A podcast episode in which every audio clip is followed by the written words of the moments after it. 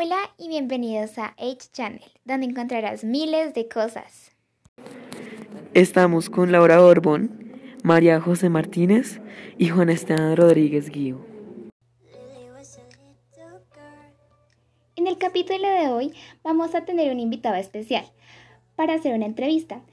En esta trataremos temas variados, como hacia el mundo del deporte, como el del cine y la fotografía. El lema de hoy es la sencillez y la naturalidad son el supremo y último fin de la cultura. Porque ya saben, cada cosa que escuchamos sirve para aprender algo. Sin más que decir, espero que lo disfruten.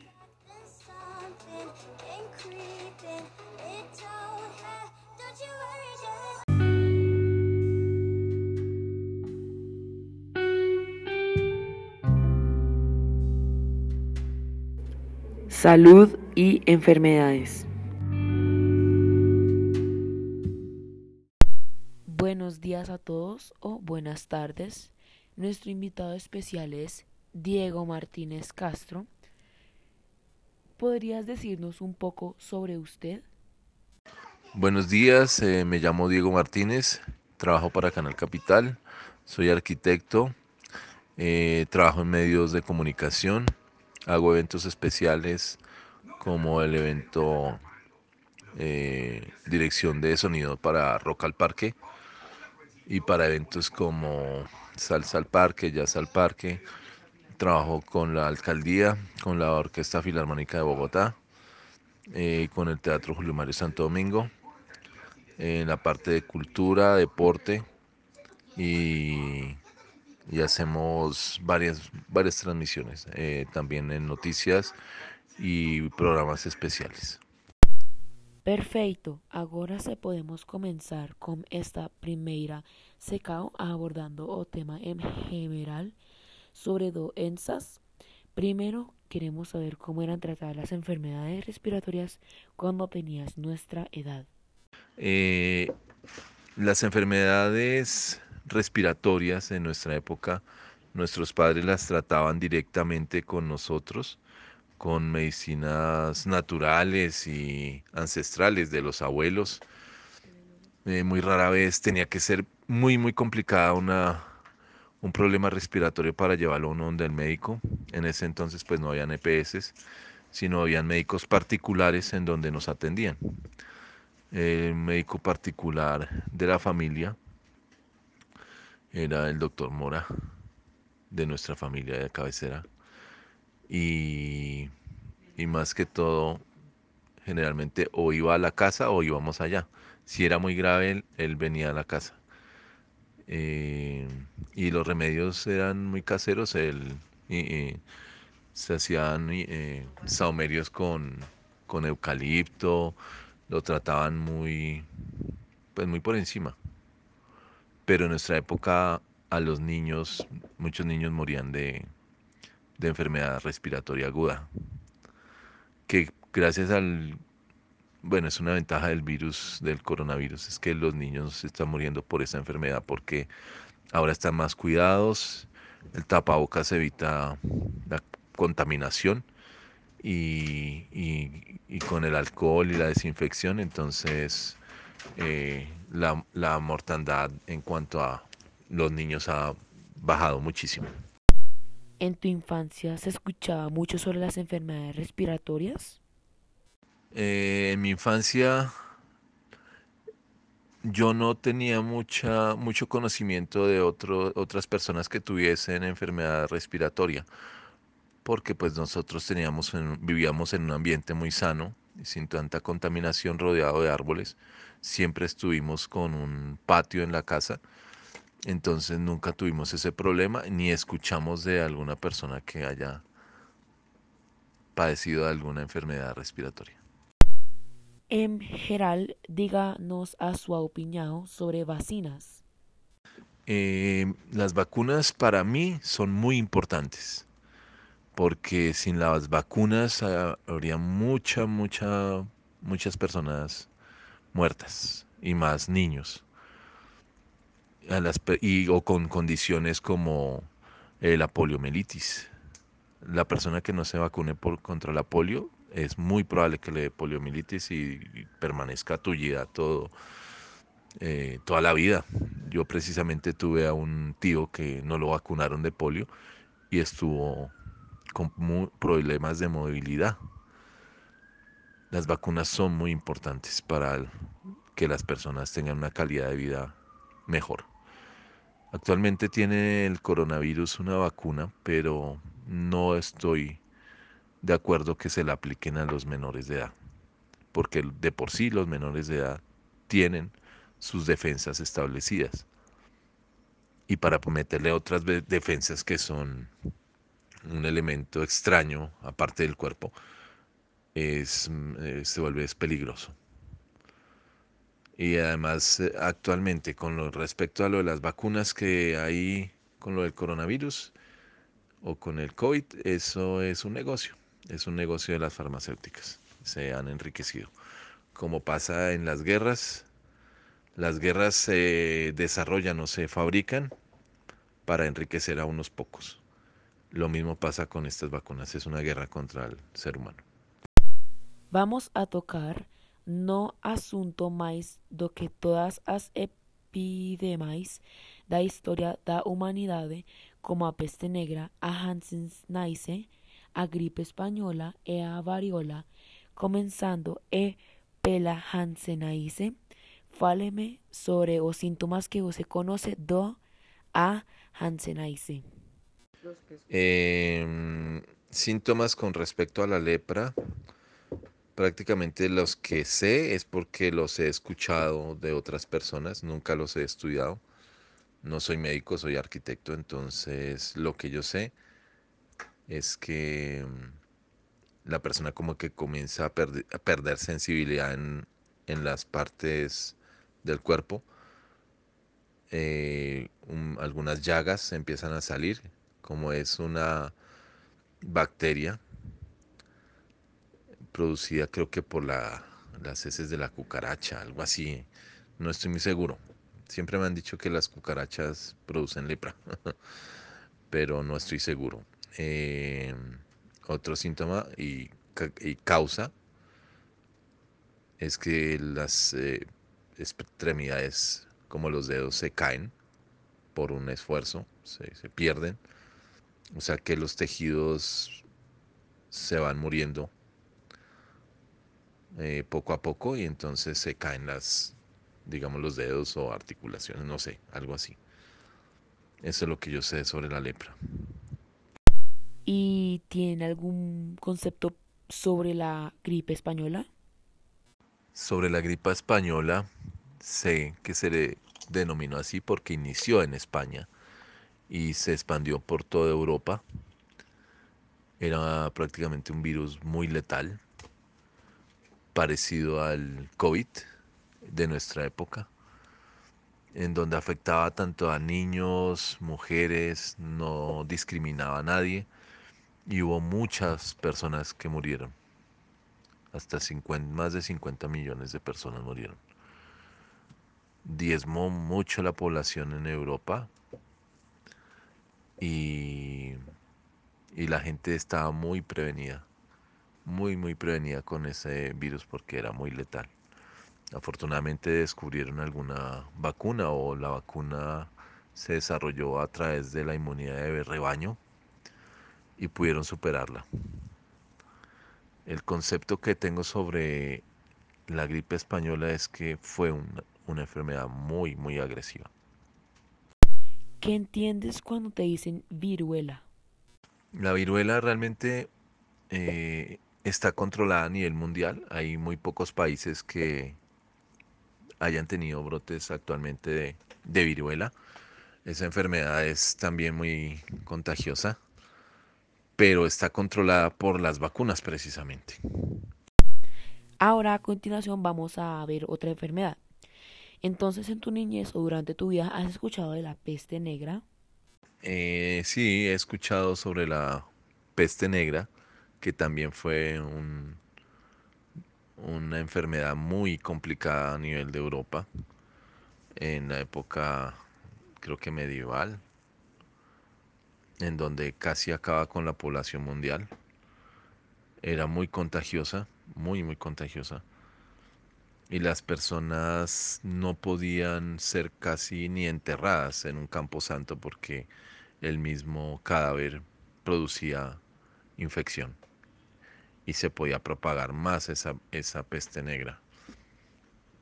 Esa peste negra en Europa diezmó mucho a la población. Y gracias a Dios pues ya se este, está controlada. Eso es lo que yo sé sobre la peste negra. Gracias. Todos sabemos que esa fue la epidemia más letal, quitando el 40% de la población europea. Obrigada.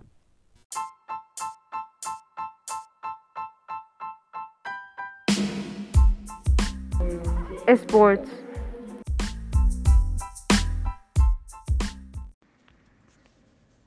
¿En tu colegio se hacía clase de educación física? Sí, sí se hacía clase de educación física. Eh, generalmente eran las, las últimas horas. ¿Practicabas algún deporte en tu juventud?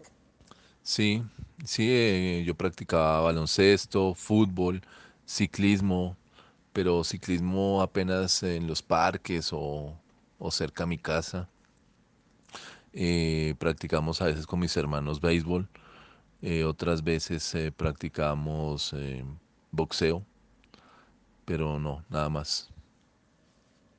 ¿Qué consejos darías para mantenerse saludable?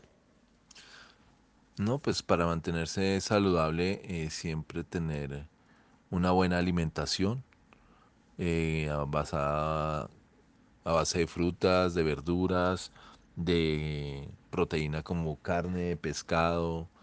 Más que todo es, eh, es por la alimentación.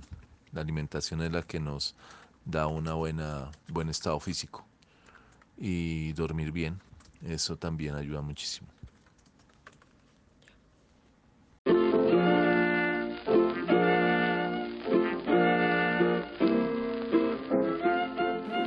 Proyecto de vida.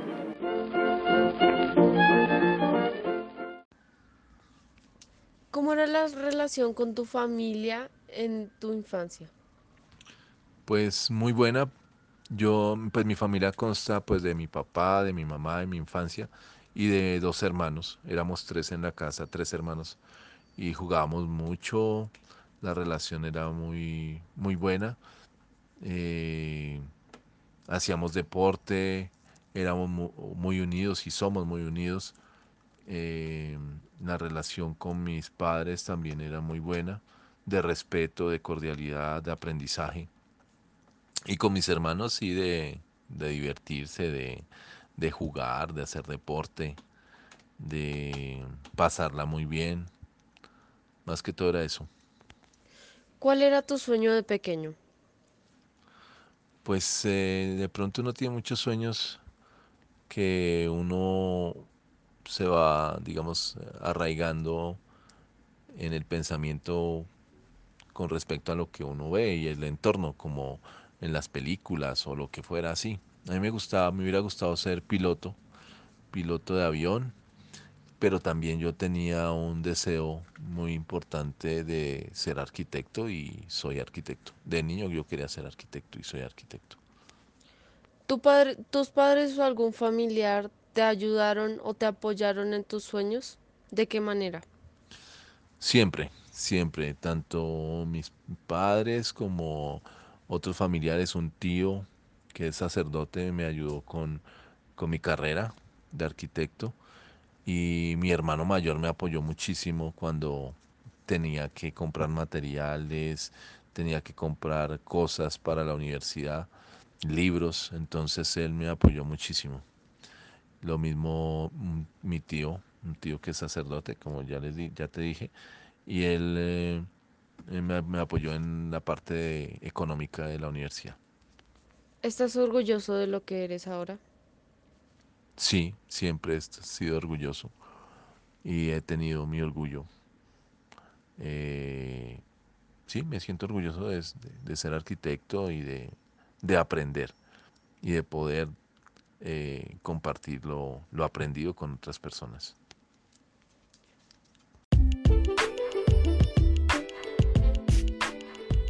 Cine y fotografía.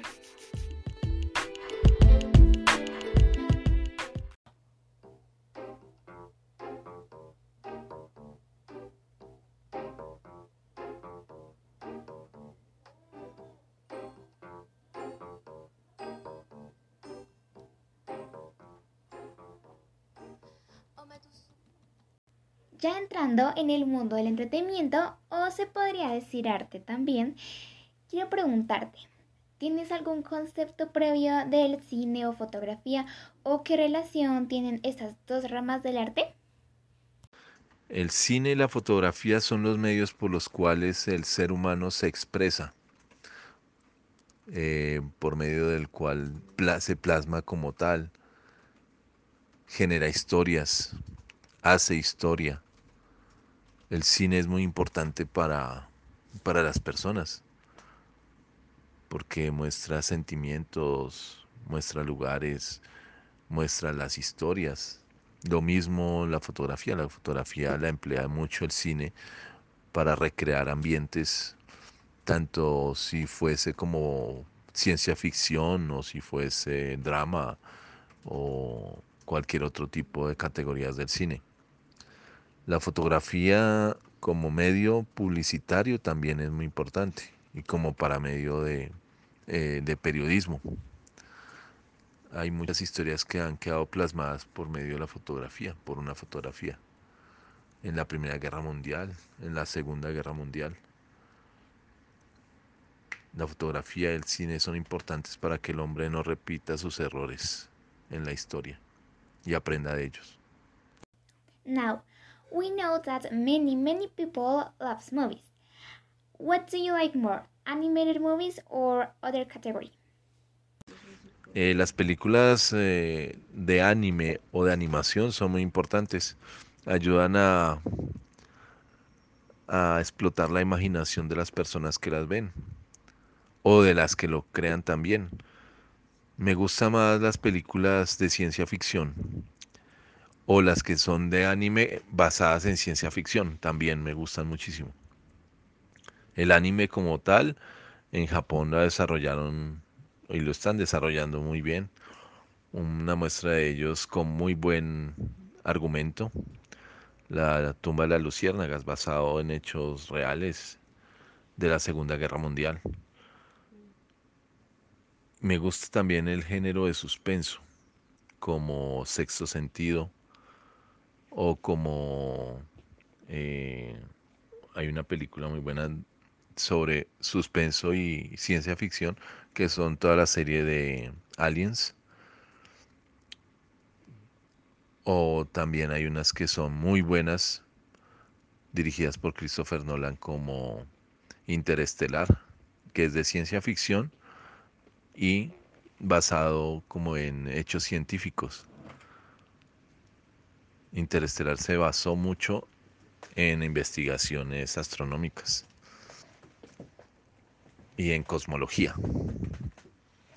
Es para mí muy importante el desarrollo de esas películas porque ayudan a que las personas generen contenidos, abran su mente y tengan muy buena imaginación. Entonces, relacionado con la anterior pregunta, ¿Cuál es tu película favorita? Una de las películas que más me ha gustado en lo que he visto de cine es en el género de suspenso, acción. Eh, tiene muy buen eh, argumento que es la película Sueños de Fuga. Well, and will you recommend it? Esta película la recomiendo, Sueños de Fuga porque muestra eh, la perseverancia de una persona que fue condenada injustamente y cómo se desarrollan los diferentes personajes dentro de una cárcel. Eh, cómo supera la adversidad cada uno de los personajes y cómo eh, el director lleva al espectador a verla pues con los ojos desde el punto de vista del escritor. Fue muy bien lograda. eh, con una narrativa muy buena y con, y con muy buenos personajes. Está Morgan Freeman entre varios personajes y actores muy buenos. La recomendaría 100%. Okay, as we have searched as a technical sheet, this movie it was directed by Frank Darabont in 1994 with the famous production company Columbia Pictures, which is based on the novel Rita Hayworth and the redemption of Shawshank, yes, I said well, Shawshank by Stephen King, as most films were created in the United States. About 142 minutes of drama genre. The part of photography is Roger Alexander Jenkins, is a director of photography responsible of making artistic and technical decisions. As there are many characters behind the scenes who help with the montage, costumes, etc. And main protagonist as Tim Robbins and Morgan Freeman. Listo. Ahora, ¿en qué formato viste la peli por primera vez? ¿Cine o televisión?